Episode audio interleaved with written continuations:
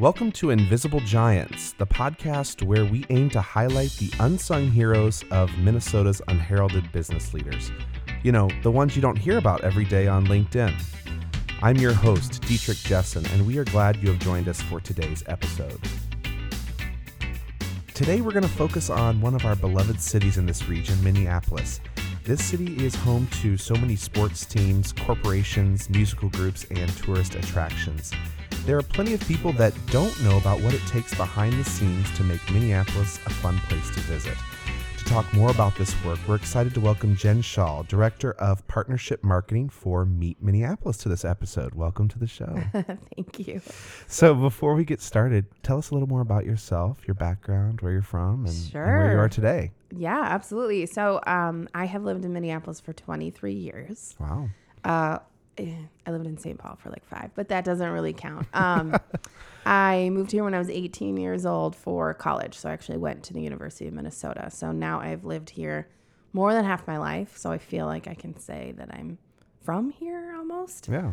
Um, I let's see, what can I tell you? I live in Northeast Minneapolis, a neighborhood that's really known for kind of the arts district and uh, kind of cultural um, districts. Lots of great food, um, you know, diverse populations. I work for Meet Minneapolis, which is a convention and visitors bureau for the city. So what a great job to be able to sell and market and talk about the city in which you live, in which you work, in which you play uh, in which you do everything. It's basically like the most amazing opportunity to be able to sell something you feel so passionate about. I think, especially in Minnesota, um, in, it's what's interesting is you're not from here, so to talk about this with you is so great. But the uh, the um, the tie that people have to uh, where they're from or where they live, the Minnesota Pride brand, is huge. Um, as someone that's an outsider, well, not for 23 years, but for someone who moved here, I find it really fascinating that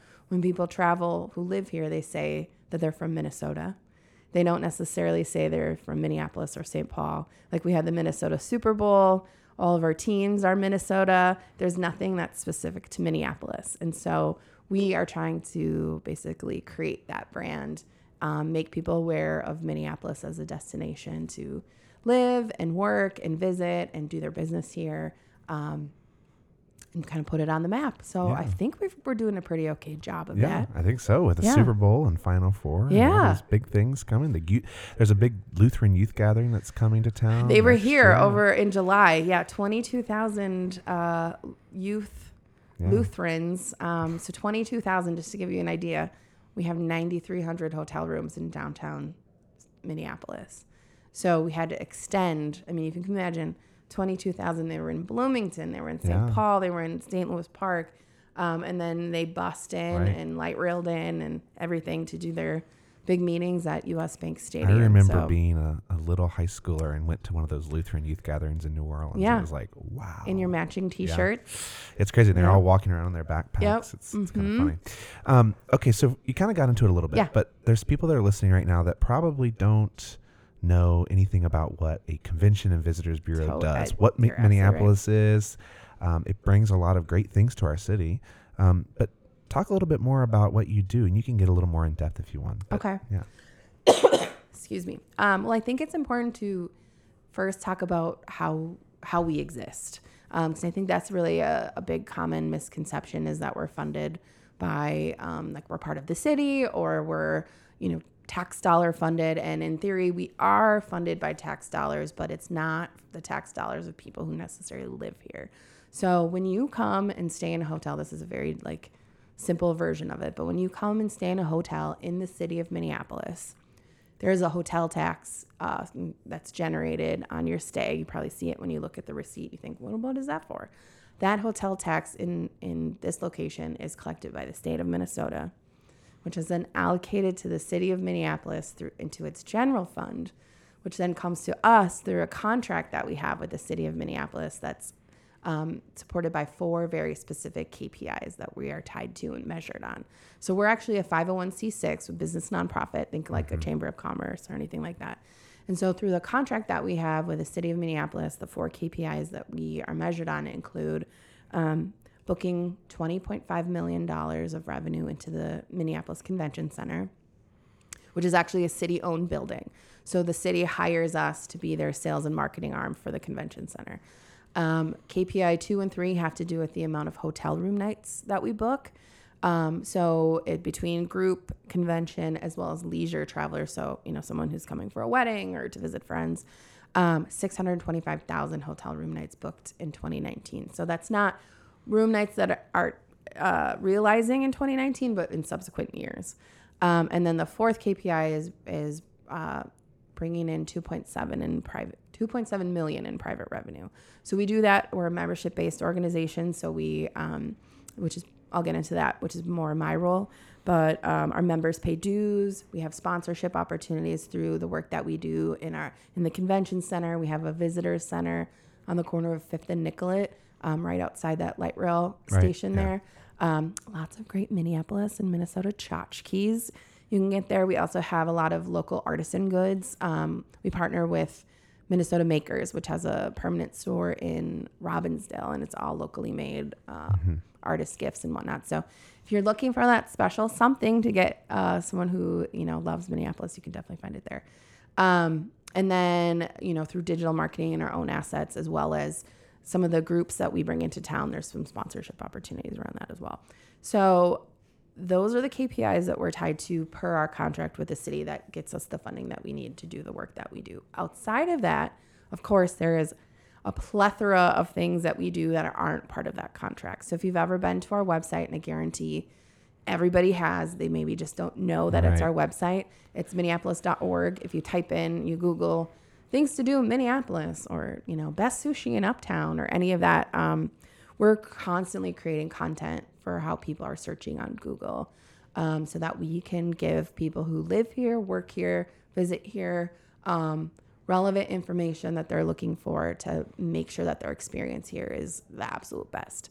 Um, we also uh, have a team of folks who are marketing the destination, selling the destination, meaning um, boots on the ground across the country, even internationally, to get um, folks to choose to do business here in Minneapolis. So whether that's, you know, a 50 person family reunion all the way to the 22,000 Lutherans that were here this summer. Um, you know, so local, national, international. Um, we don't have a budget for a large marketing campaign, and you've probably seen like in this market, uh, you know, tr- Portland often comes in and does Yeah. a big media campaign. So you'll see billboards. There was and- recently a one for Omaha all over the light rails. I was like, interesting. Omaha. Yeah, who knew? Let's go to Right, Omaha. Yeah, right. So we don't do that. We don't have the budget to be able to do that. So what we do is we invest in our people. And so the success that we've been able to have is really because um, people have their boots on the ground and are forming relationships with associations and groups and whatnot to um, bring them in, see Minneapolis, and decide that, hey, we want to bring our people here. And you might think like, wow, you know, Min- Minneapolis is, well, I think it's beautiful year round. But for some folks, want um, come a certain, you know, few months out of the year. yeah, I mean, right. And we have to lean into that, right? Right. Because it's a reality. We live here. Um, it snows. It doesn't snow in July, No. but it snows in February and sometimes April um, and sometimes October. Uh, but we're really leaning into that, like from a winter tourism standpoint, and I and so that's an initiative of ours as well. We have no problem getting people here between April and October. It's Right. kind of that other outside of it.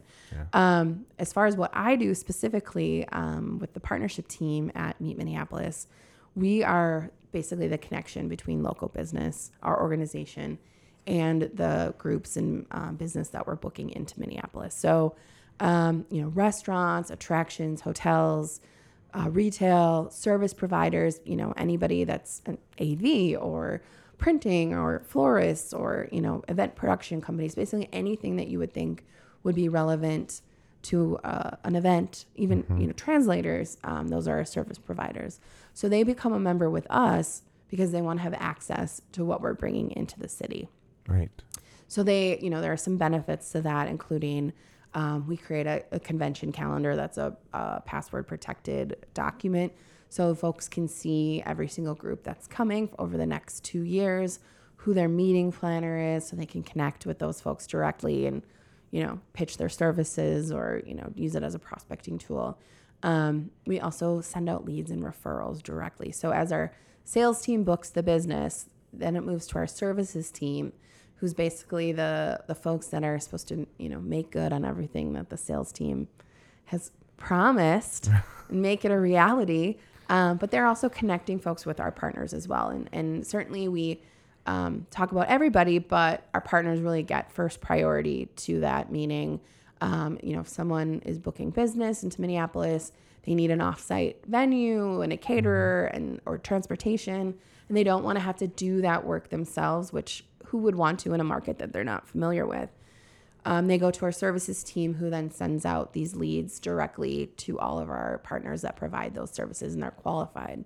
So then the partner can work directly with the client to, um, you know, potentially submit a proposal or, um, you know, secure that business. So it's it's we're helping bring business um, not only into the convention center and hotels and venues, but also connecting that on the local level. Um, and the reason why tourism is important is because when folks come in to stay in Minneapolis and they're staying in those hotels, that that entertainment tax or that that hospitality tax that's included, um, that you know that those are incremental tax dollars that help us support infrastructure in the city so that residents who live and work here that's not coming out of their own pockets so you know um, you'll hear oftentimes you know a large event is coming this is the estimated economic impact that it will have those dollars then are being able are able to be used by the city to improve the streets or Right. you know um, public safety all of those things that are important and we would have to do anyway but they're created by dollars from people who don't live here so Right. Through yeah those taxes. yes Yeah. people don't often get that Yeah.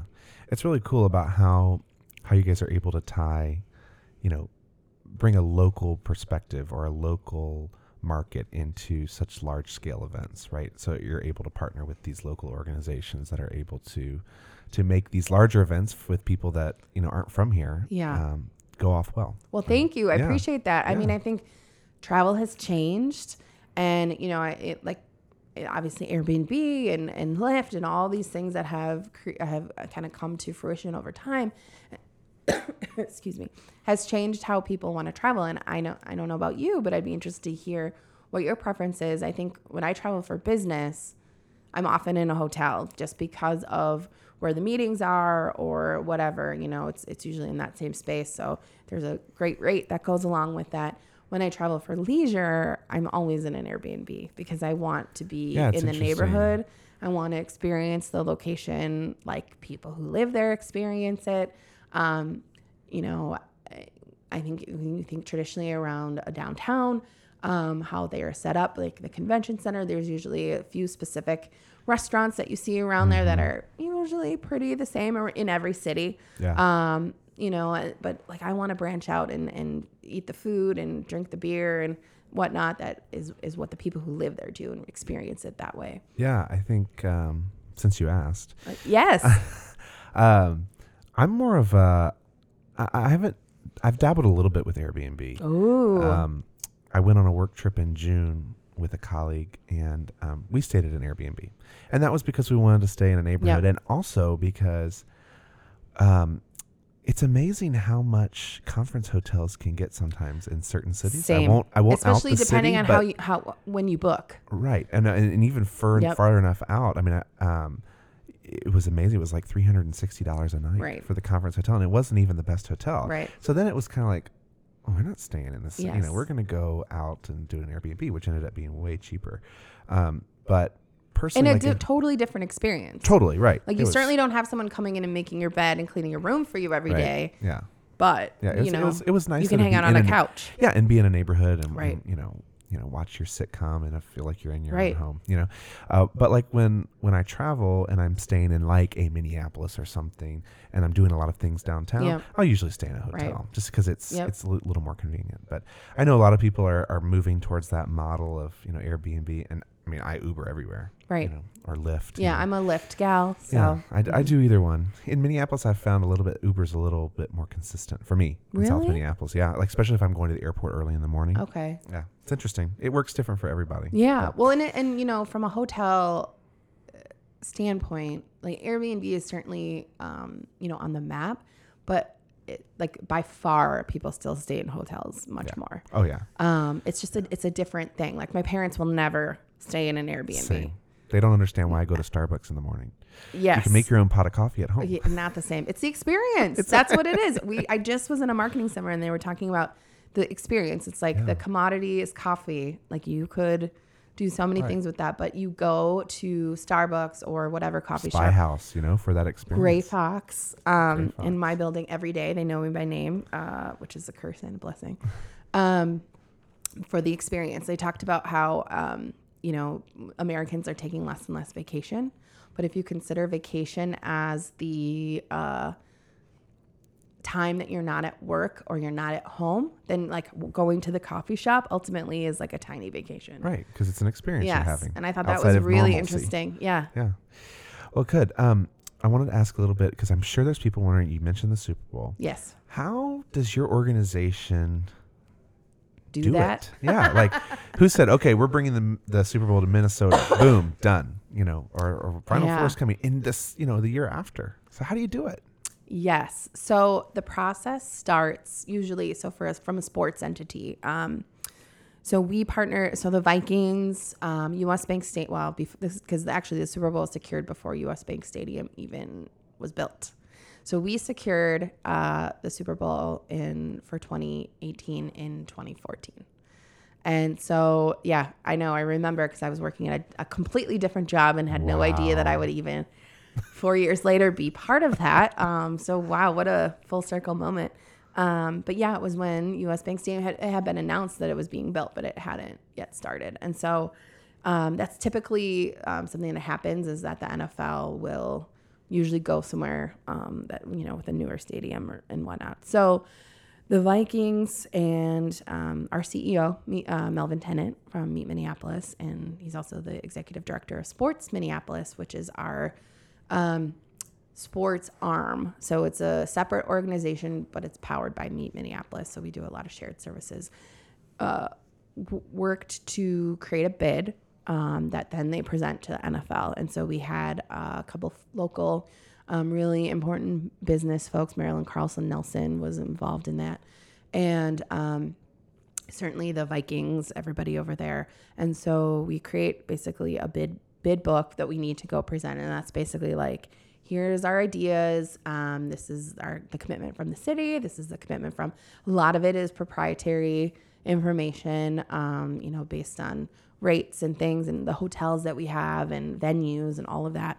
And then um, the NFL basically decides who you know there's a top three cities and then it's a big thing people fly in and they decide who it's going to go to and so it was like i can't remember who the other two finalists were but we were the only statewide entity for that so minnesota super bowl like i always talk about this because i find it really fascinating like you've never heard of the louisiana super bowl Right. or the new york super bowl or you know wisconsin will never have a super bowl. But you know like those types of things. It, Right. but in minnesota for what for many reasons um, it was. And it, the most important reason of that is the corporate commitment that we needed to raise in order to bring that event here. And while we like the twin cities and the metro area is certainly a hub for many headquarter companies here we really needed to take that effort statewide in order to be able to get that and so that's really where that minnesota super bowl came from but i just i think that's just an interesting fact that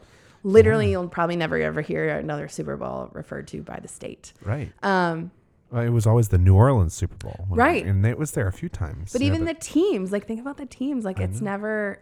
I feel like we're the only state that has all of that as a team, and I I do believe that stems from kind of the Scandinavian heritage of you know the folks that settled here, and um, you know it's like no one we don't need to leave anybody out. Like let's just all be a nice happy group. Like no one needs to stand out.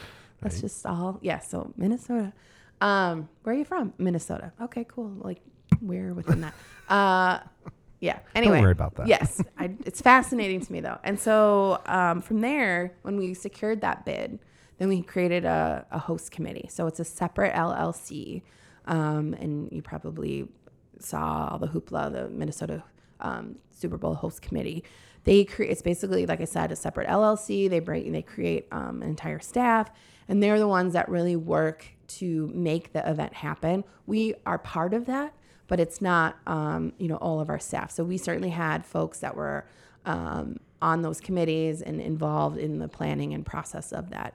But the interesting thing about creating a host committee, and the same thing happened for the Final Four as well, um, is that they're basically a company, but they're doing everything for the first time and they're only doing it once. Right. So it's they like- disband, I would imagine. Yes. Yep. They dissolve. And so creating, like, imagine if you had a company where you had to do this and you, you, you never had an opportunity to do the same thing again, but improve upon maybe the challenges that you faced and whatnot. So it's, you're always kind of recreating the wheel in that regard. And then as far as, you know, corporate sponsorship for the Super Bowl, um, they brought in 62 million uh, in corporate support to be able to make that happen.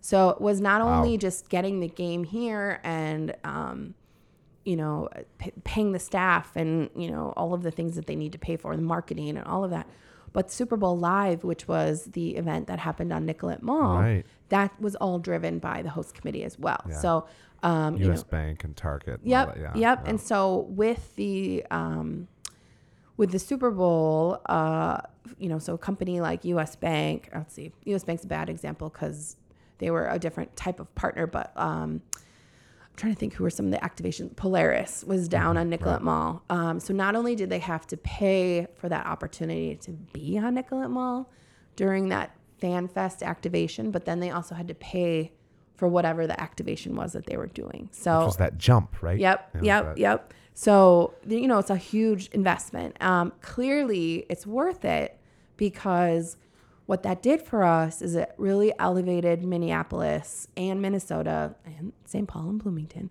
um, onto the world stage as far as a place where we can not only do this type of event, but we can do it successfully. We can do it when it's negative 20 outside um, and people have fun. And, and it really went off without a hitch. And so, because that type of event happens, we're able to attract other types of events because, you know, suddenly Minneapolis is sort of uh, top of mind for many folks. And so travel writers really picked up on what we were doing. And suddenly Minneapolis started appearing on places to visit and, you know, the food scene and the music scene. And, uh, you know, clearly those are both really great things about us. But, you know, Condé Nast was picking up stuff Right. about us. Um, Vogue, Esquire, like a lot of na- uh, national, international media, which was really, really cool. And that's all a result. So it's like, it all, um, you know, it's kind of like all boats float sort Yep. of thing. Um, the one thing I'll say about large events like that too is, especially on the local level,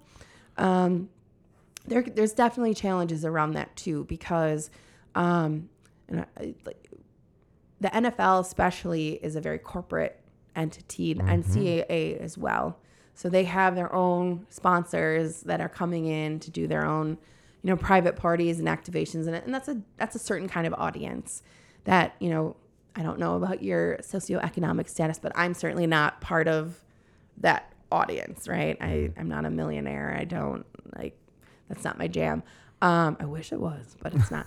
Uh, and so though those folks aren't necessarily the same type of person that would, you know, venture into Northeast and, you know, experience the local food scene per Right. se. Right. I understand. Yeah. And especially when you're coming as part of a large event like that, and think about how you travel. If you're going to go to an event like that, there's usually other things that you're already expected to attend or, you know, tied to based on your commitment and whatnot. So, on the local level, it was interesting just to have a lot of conversations with folks who, um, you know, kind of had this expectation that business was going to be amazing and this was going to be great. And while that certainly happened for some folks, like Manny's, Oh. blew it out of the water. like sure. that's so great. But then like my r- regular coffee shop, um, which is in the Skyway at the time when we were officing on this end of town, um, was like really hurting during that 10 days of Super Bowl because employers in downtown had Shut down. yeah, and recommended that their employees work from home.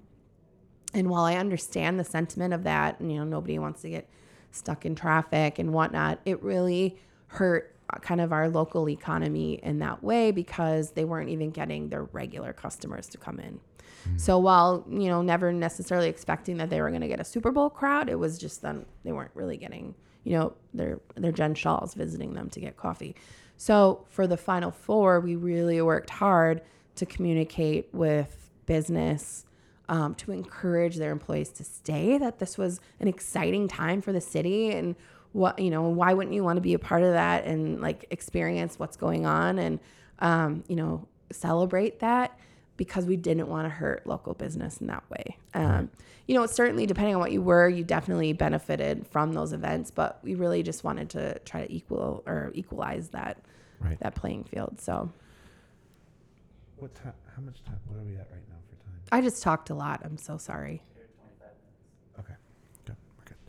All right. Um, so, can you tell us? Do you have any? Uh, uh, don't divulge any secrets. Okay. But do you have anything else coming to the Twin Cities that's big and fun? That's Yeah, can share? absolutely, and certainly no secrets. Um, yes, so we have many NCAA events that are on the docket for the next few years. Certainly, um, in March we're actually welcoming the men's uh, wrestling championships, and that's actually taking place at US Bank Stadium. So for the first time at a, at a stadium versus an arena.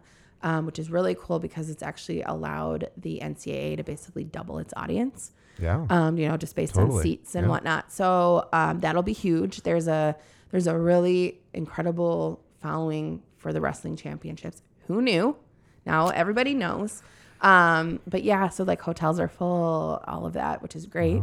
Um, and we've got the X Games for the final year next summer, uh, just over here, US Bank Stadium, and then uh, let's see, looking into like 2022. I know we have in 2021 we've got a regional men's Final Four game that will take place here.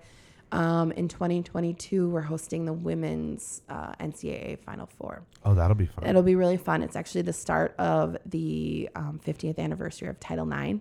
Oh wow. So being able to incorporate that and Yeah, and um, with women's sport and and whatnot. So and I know in June of 20, because I'm I'm a little bit involved with Yeah. it, but in June of 2021, another Lutheran youth gathering is coming to U.S. Bank Stadium. you yes These Lutherans just you know multiply up Luther. I mean, I can't. Yeah, wow. True story. the Scandinavian. Yes. That's right. Ole and Lena, right? Yes. Those jokes. Yes. Well, good. Well, this was fun talking about all this. Um, Yeah. it was- it's it's amazing to hear all of the you know it it just fascinates me that all these companies or groups or corporations that bring their conferences or their or their sporting events or whatever to the city from from outside, Mm-hmm. um, and you're we're still able to partner with local organizations, small businesses, Yep. mom and pop shops, all the way up to corporate clients. And Yep. I just think that that's really cool. It, it's it's like you said, it, it makes Minnesota really special to be able to include everybody and to, to work with everybody. I think that's really cool.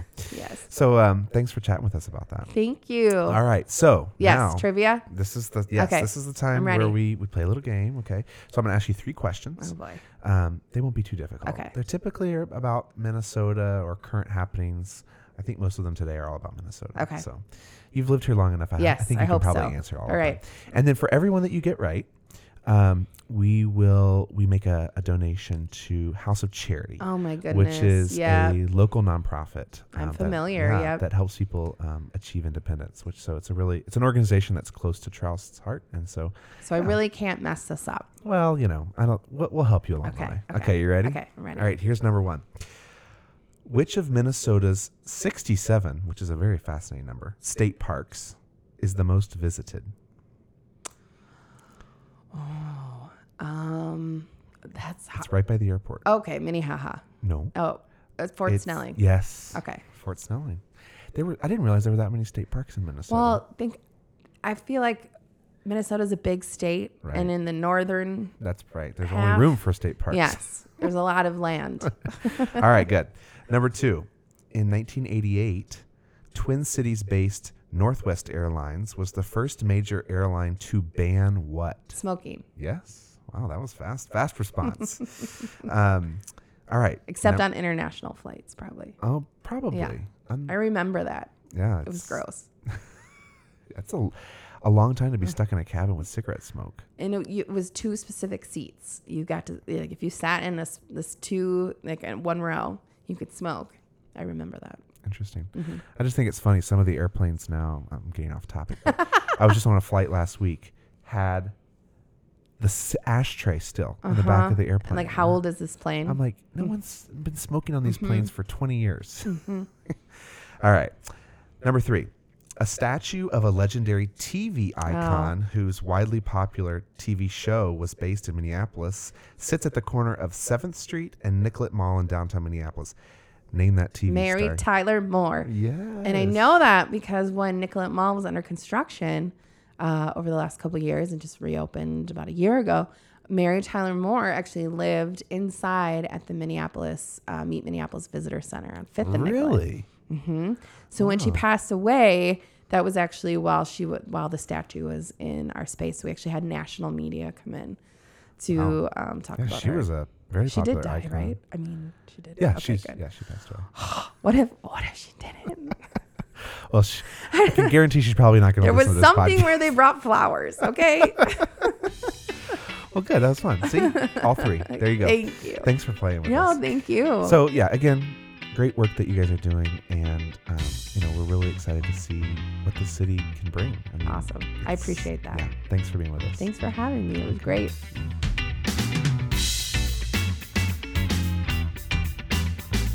Thanks for stopping in with us today. For more information about these podcasts or to learn more about the organization behind them, visit us online at www.troust.com. I'm your host, Dietrich Jessen, and we look forward to welcoming you back to our next episode of Invisible Giants. Cheers.